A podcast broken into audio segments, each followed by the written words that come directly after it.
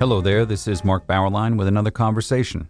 Before we get to it, a word about one of our sponsors. Located in the foothills of Wyoming's spectacular Wind River Range, Wyoming Catholic College, an accredited four-year Great Books institution, is built on the ancient Western tradition of the liberal arts and the freedom of the American West. The college offers its students an immersion in the primary sources of the classical tradition, the grandeur of the mountain wilderness, and the spiritual heritage of the Catholic Church. Students experience the illumination of imagination and intellect through the great books and traditional disciplines, literature and philosophy, mathematics and theology, science and Latin, and an outdoor program second to none. The college celebrated an in-person graduation with its seniors last year and welcomed its largest freshman class ever this year. Learn more about the college's unique space in the world of American higher education at wyoming catholic dot e d u.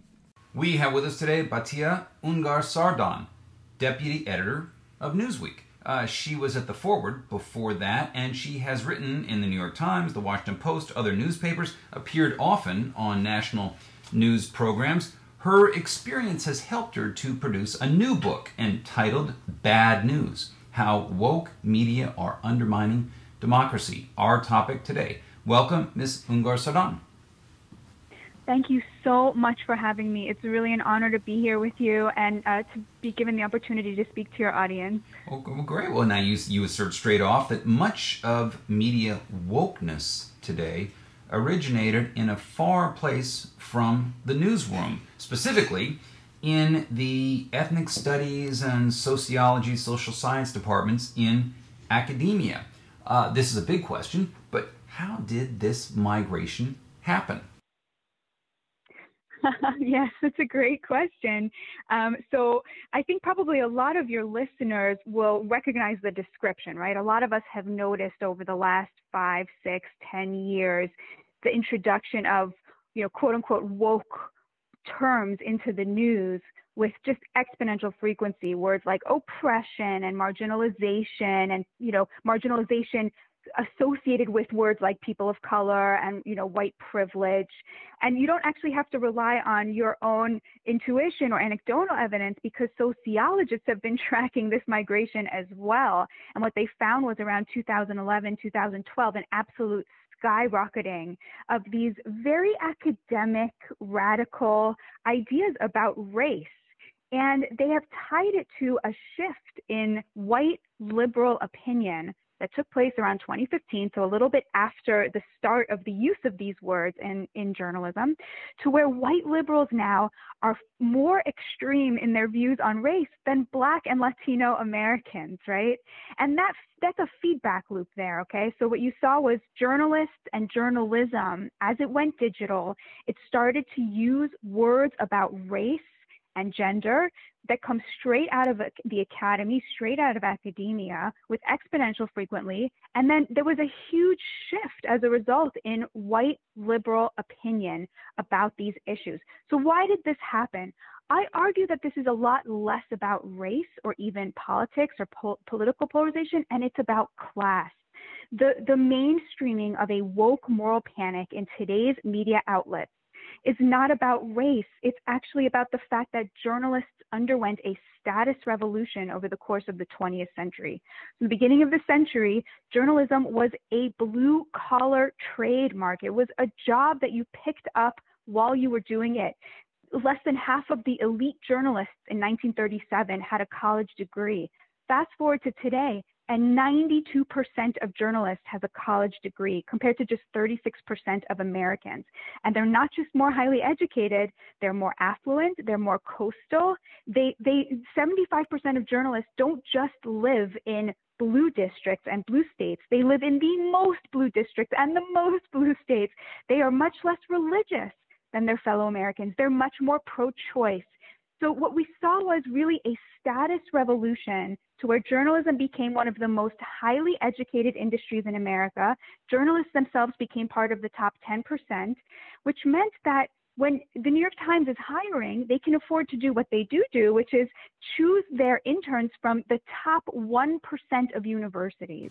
Hmm. And what happens when you do that is you tend to get a very, very highly educated, but educated in a very specific way, right? Yeah. Harvard educated, Princeton educated, you know, educated in a way that um, reflect the academy of today, which is very much um, under the sway of very, very radical views about race and gender that do not reflect where most Americans are at, that do not reflect where people of color are at, you know, how they see themselves and their communities and their issues.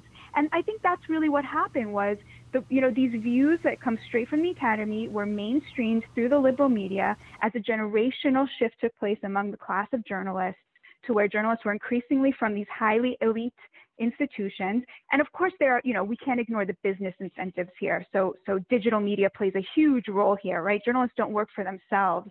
And this sort of the Great Awakening would not have taken place if it wasn't making big bucks for, for, for some of our biggest uh, media legacy institutions. Yeah. You, you know, I, I have to say that as I was reading the book, you compile uh, abundant, copious examples of wokeness in the media and how often disengaged from reality that wokeness is, but how closely it tallies what academic theory has been pushing for, for a few decades now. But one of the great values of the book is that you dig into the past. So you do bring up issues such as the, the old numbers on journalists with four-year college degrees.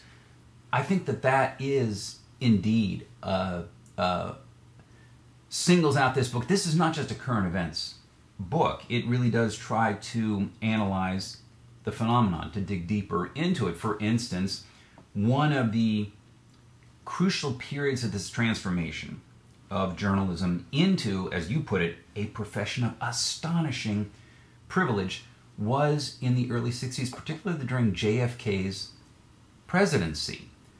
What do you say in the book about how the transformation really, that was a key moment when journalism went from sort of working class background or, or just ordinary middle class background to uh, heading into an, an Ivy League, you know, elite status profession? Yeah, so uh, first of all, thank you so much. That's so kind of you to say, and it really means a lot to me. Um, it, this book is not a book that's ripped from the headlines. I really start in the nineteenth century in the sort of golden age of American journalism to where it was really a, a populist endeavor by the people, for the people, some, you know, to, to really chronicle what we've lost. You know, what happened in the seventies was, um, before that, you really had, um, you know, you would have someone like J F K who would work on the Harvard Crimson when he was at Harvard, but he would never have dreamed of becoming a journalist, right? Mm-hmm. it, it was it was a low-status job. It was not a job that had a lot of glory associated with it. You know, it involved um, driving people crazy. It involved getting yelled at by people in power. And that was just not something that, like, young elites who saw themselves as on a meritocratic rise, you know, how they pictured themselves, right? All that started to shift around the Watergate era. Basically, what you had was a movie portraying Uh, journalists as, you know, two sexpots, right, who showed up on the scene and were able to bring down the most unpopular president that most Americans could ever remember. Robert and Redford. That, that exactly, exactly. And that sort of, that film really created a sense of glamour around the industry. And it really sort of started to make people of these elites, people who were college educated, who would have worked on the Harvard Crimson before and then gone on to politics or to law or to some other high status job, really start to think of journalism as a career that can confer fame and status and glamour and glory. And oh, and it really, you really started to see a shift around that time to where a more highly educated elite clientele started to apply to the job. They started to demand more money. That started to attract an even higher, you know, status clientele to, to start becoming journalists and, and so on and so forth, to where today you have a situation where, you know, to become a journalist, you essentially have to come from money. You have to, to, to make the connections you need. You have to pay seventy thousand dollars to get a useless, you know, graduate degree that doesn't actually teach you anything that you can use as a journalist. You have to be able to work on a starting salary of thirty-five thousand dollars in the most expensive cities in America, like New York and San Francisco and Washington, D C, which are the yeah. only places left that really have journalism jobs. So who can afford to work for thirty-five thousand dollars a year living in New York? It's kids who come from money, people whose parents have, um, you know, are able to support them and, and give them that help as they make their way. Obviously, there are exceptions to this rule, but the exceptions truly do prove the rule rather than the other way around. There's just been a mass, you know, a mass deplatforming of, of, of working class people, of their opinions, of their journalism, of their concerns.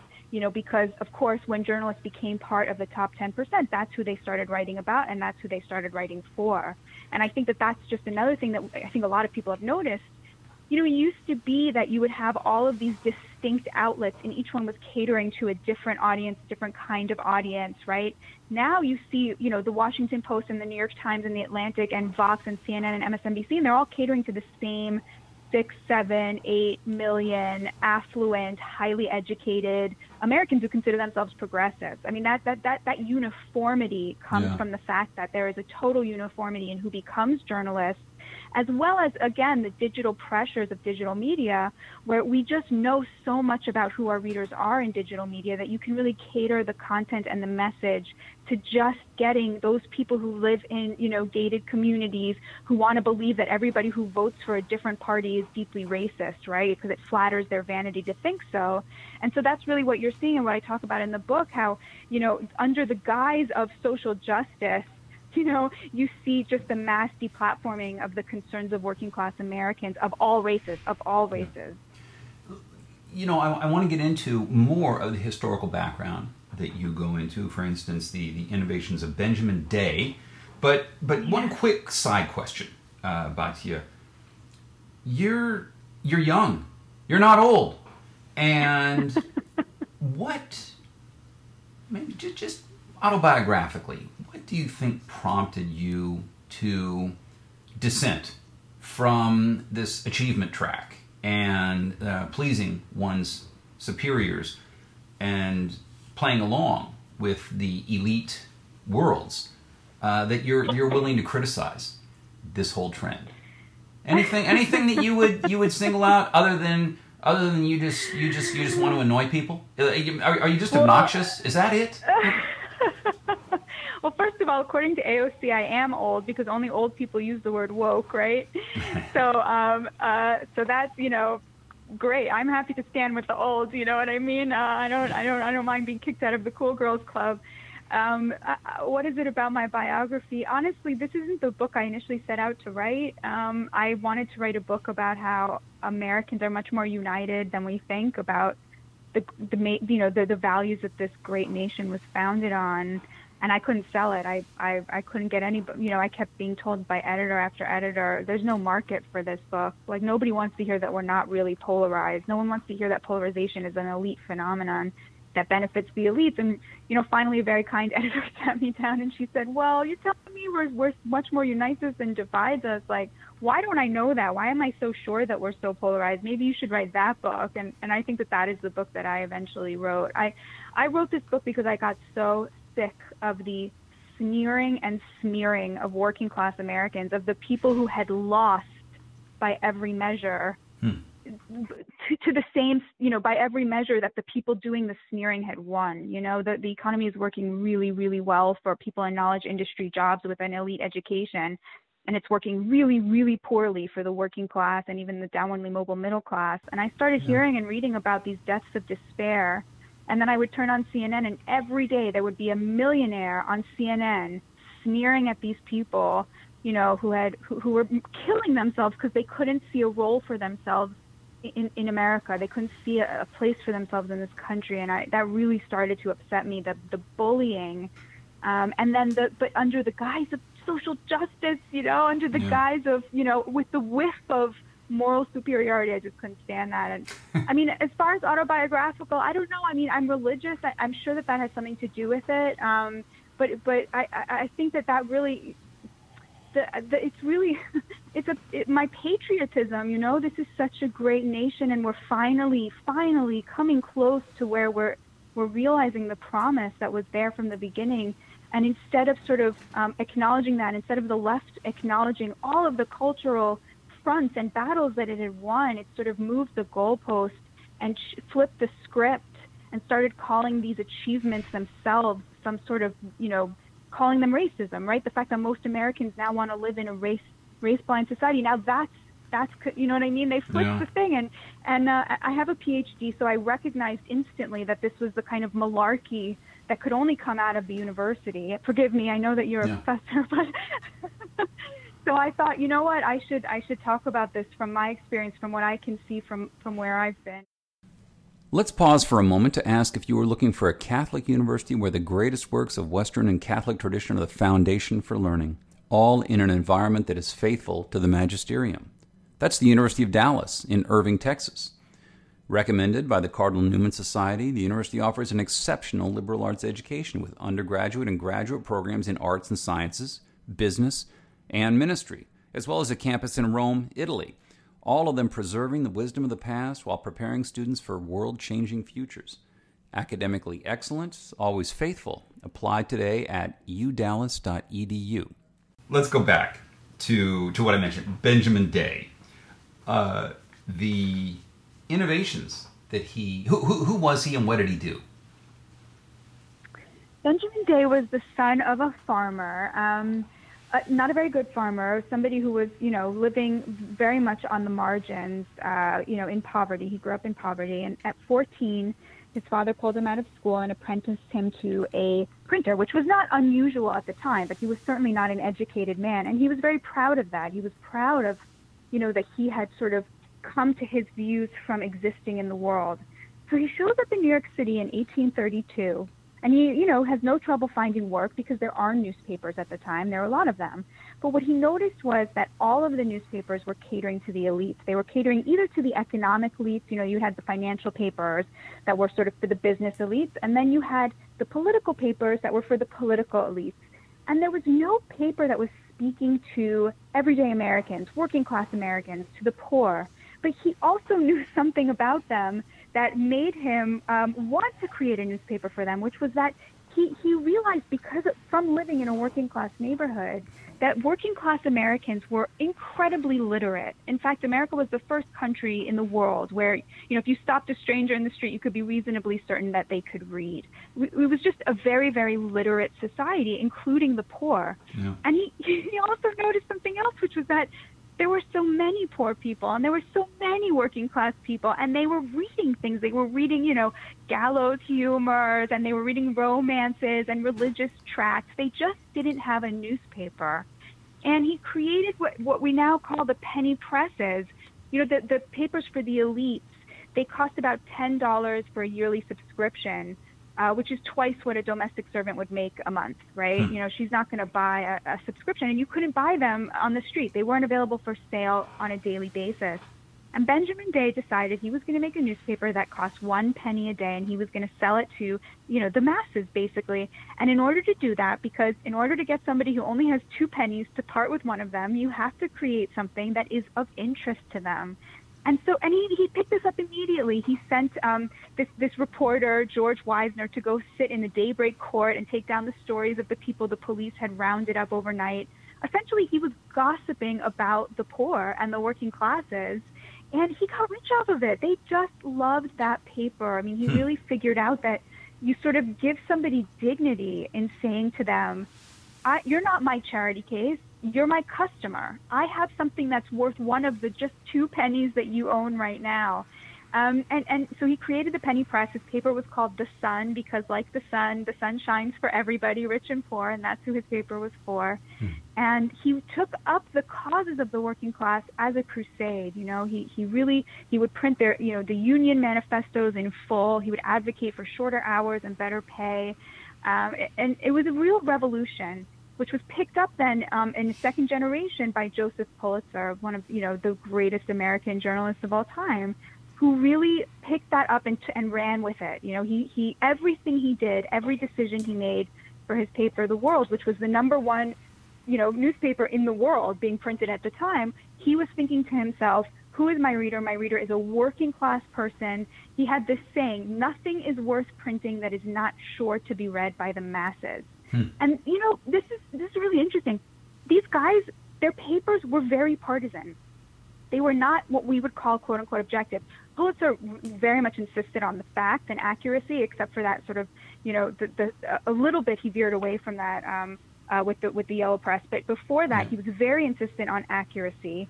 And but they, but he was very much on the side of the poor. He was very much a partisan for the poor and the working classes. And, you know, what I say about our, our, our news industry today is that, you know, partisan press is not a problem as long as every sector of society has a press that's partisan on its behalf. Mm-hmm. The problem with our press today is the same problem with our politics today, which is that, you know, we have what passes for a debate, what passes for a political debate, but but but actually, you know, you have one side catering to the top ten percent of liberals and the other side catering to the top five percent of conservatives, and nobody who's catering, you know, to the masses. Nobody is speaking to the bottom ninety percent. And I think that's the real problem. Like, there's no problem in having a point of view in your journalism as long as everybody has someone who's advocating for them. And today we really have the reverse. You have people with enormous amounts of privilege, enormous amounts of power, enormous amounts of money, asking everyday Americans to represent them, right? To be to be their foot soldiers on a cultural battle that benefits the elites of both sides. And I think that's really something that I tried to get across in the book. Yeah, I think you do. Uh, another figure in your history is Adolf Ochs. Who was he, and, and how does he figure? You know, Ochs was also um, not from an affluent background. He became a newspaper man also very, very early. But what he realized was, so he came up um, just before Pulitzer and around the same time that Pulitzer was, um, um, you know, really succeeding at the at the world, um, Ochs bought the New York Times. And what he realized was, you know, he was not going to be able to compete with Pulitzer for numbers, right? Pulitzer just had a lock on that working class audience. What Ochs realized was that if he could convince advertisers that his clientele was affluent or aspirational, right, was socially climbing, if he could convince an advertiser that he had an exclusive readership, he could charge more for ads. And the reason for that is, if you think about it, think about, you know, an ad, a typical ad that runs in, you know, the New York Times or the New Yorker for, let's say, a ten thousand dollar watch, right? If you run that ad in a newspaper where only five percent of your readers are ever going to be able to even dream about affording a ten thousand dollar watch, that ad is going to be worth a lot less than if you run that ad in a magazine or a newspaper where ninety percent of the readers are in the market for a ten thousand dollar watch, right? Because then suddenly that ad is not, the, the money's not being wasted on the eyeballs of people who this is, you know, stratospherically out of their, um, you know, out of their consideration, right? That That's the model that the New York Times really came up on, that they, if they could convince advertisers that their readership was more exclusive by creating content, articles that signaled to working class readers that we are not for you, we are for the elites and for the aspirational, then they could make a, a business model out of that. And that's exactly what they did. And you're really seeing that today. It's so funny because at the time, what that meant was no special pleading, you know, very down the middle of the road, because aspirational Americans at the time thought it was very parochial to be on one side or the other, right? They wanted to get their news straight down the middle. Today, what you see with the New York Times is it's still catering to elites, right?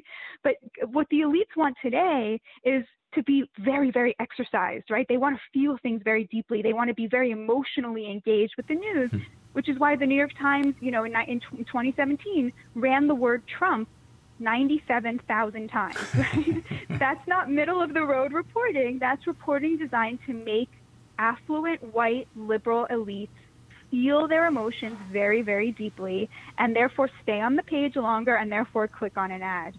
You, you note that now ninety-one percent of New York Times readers are Democrats. Now, if you're if you're an editor or a business manager of the New York Times, do you say to yourself, "Look, this is this is our audience.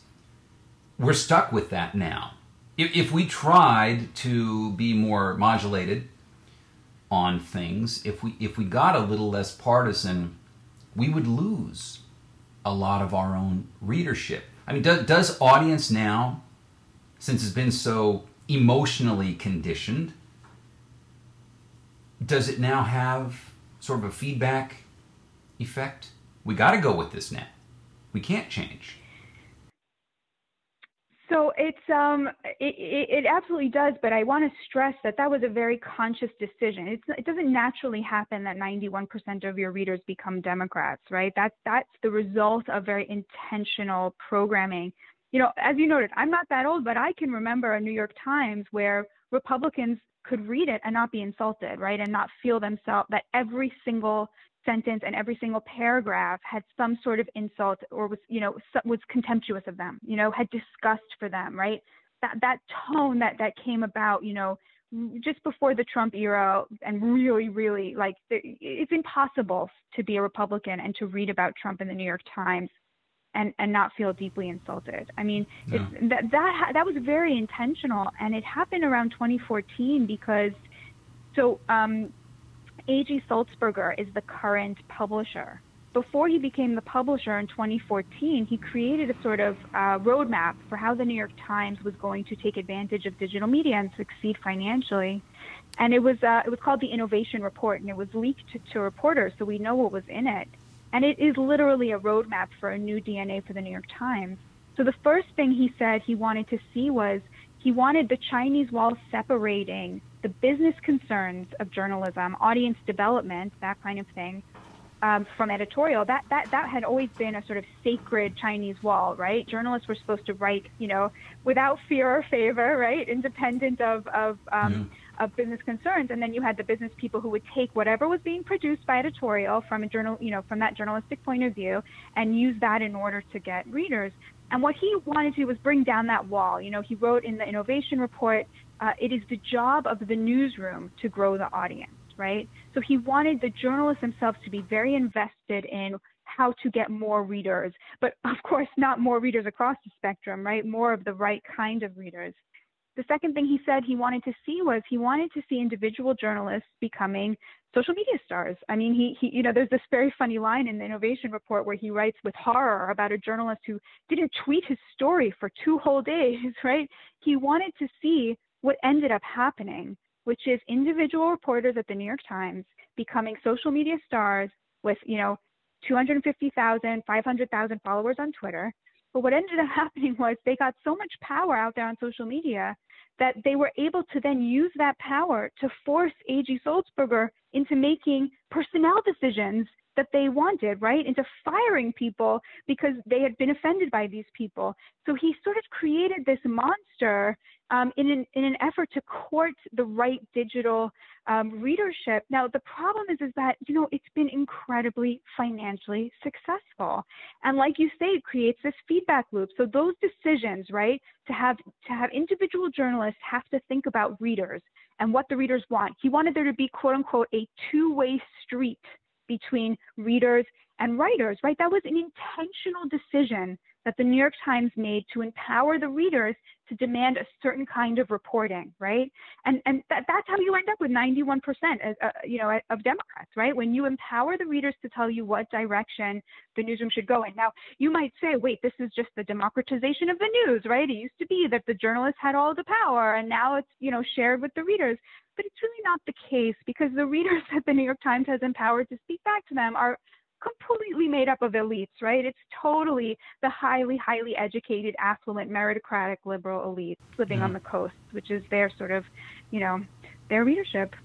You, you spent a little time talking about some of the new journalism uh, uh, venues, such as Vox. And I'll, I'll tell you a little story. I was contacted by Vox to, to contribute articles. This was back in twenty sixteen, twenty seventeen. They were starting this this sort of column of, of divergent voices.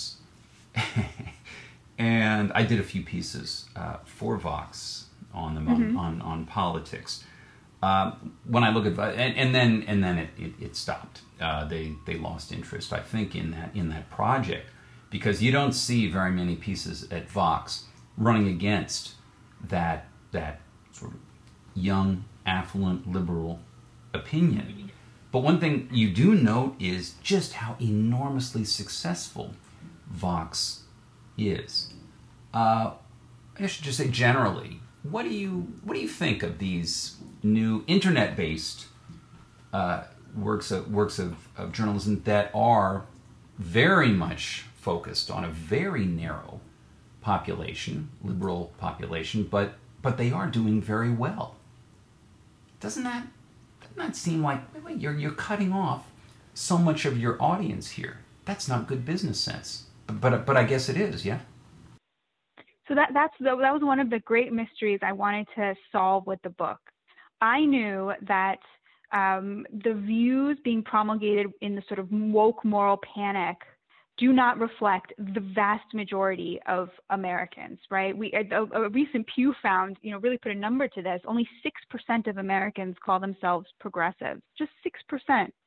But the entire Democratic establishment and all of the left-leaning and liberal mainstream media outlets are really catering to that six percent. And I wanted to understand, how was that profitable? How is it not more profitable to go for ten percent, you know, go for fifteen percent? I'm not even talking about, obviously, like the idea of having something that a Republican could read and not be insulted by. But, you know, how was that profitable to where not only is the New York Times doing it and the Washington Post doing it, but the Atlantic and Vox and C N N and M S N B C and all of these outlets are now catering to the same teeny tiny little, you know, progressive, you know, university educated, highly affluent elite, right? How did that happen? And I think that the answer really lies in, in digital media. Um, you know, you really see that leaning into a small group of very, very engaged people gets you much further today online. If you're somebody who, who is, for example, making money by selling data, right, or using the data of your readers in order to sell that to advertisers, right, it, it, you make a lot more money by saying, well, all of my readers or ninety percent of my readers live in this zip code and they make above, you know, three hundred thousand dollars a year, right? That data is much more valuable than if you're saying, well, you know, the entire state of New York is reading my publication and there's a mixed income there. There's some people who make twenty thousand dollars a year and some people make five hundred thousand, right? So the, the because engagement is the measure of success in terms of digital media, and we know that the most engaged people are always the most extreme, you've seen this real um, shift to where um, people in, uh, are focused on the extremes on both sides, but it happens to be the extremes on the liberal side are also very affluent. And and that's that's really what where where where it comes down to. And I, I honestly think, Mark, you're seeing this in, in terms of where the Democratic Party is putting its energies as well. You know, you keep seeing over and over kind of woke messaging that's deeply alienating to, you know, minority communities who, who by and large are very moderate, um, to, to moderate um, Democrats, even to very lefty liberal people who just don't identify with this messaging. And yet increasingly you see the Democratic energy in the wealthy suburbs, right, where they're gaining votes and losing more and more of the working class. Hmm. The book is Bad News: How Woke Media Are Undermining Democracy. Batya, thank you for joining us. Thank you so, so much for having me. And thank you for listening to our conversation, which has been supported by Wyoming Catholic College, which combines great books, the Catholic tradition, and the great outdoors of the American West into an extraordinary education. Go to wyoming catholic dot e d u or contact the admissions office at eight seven seven, three three two, two nine three zero.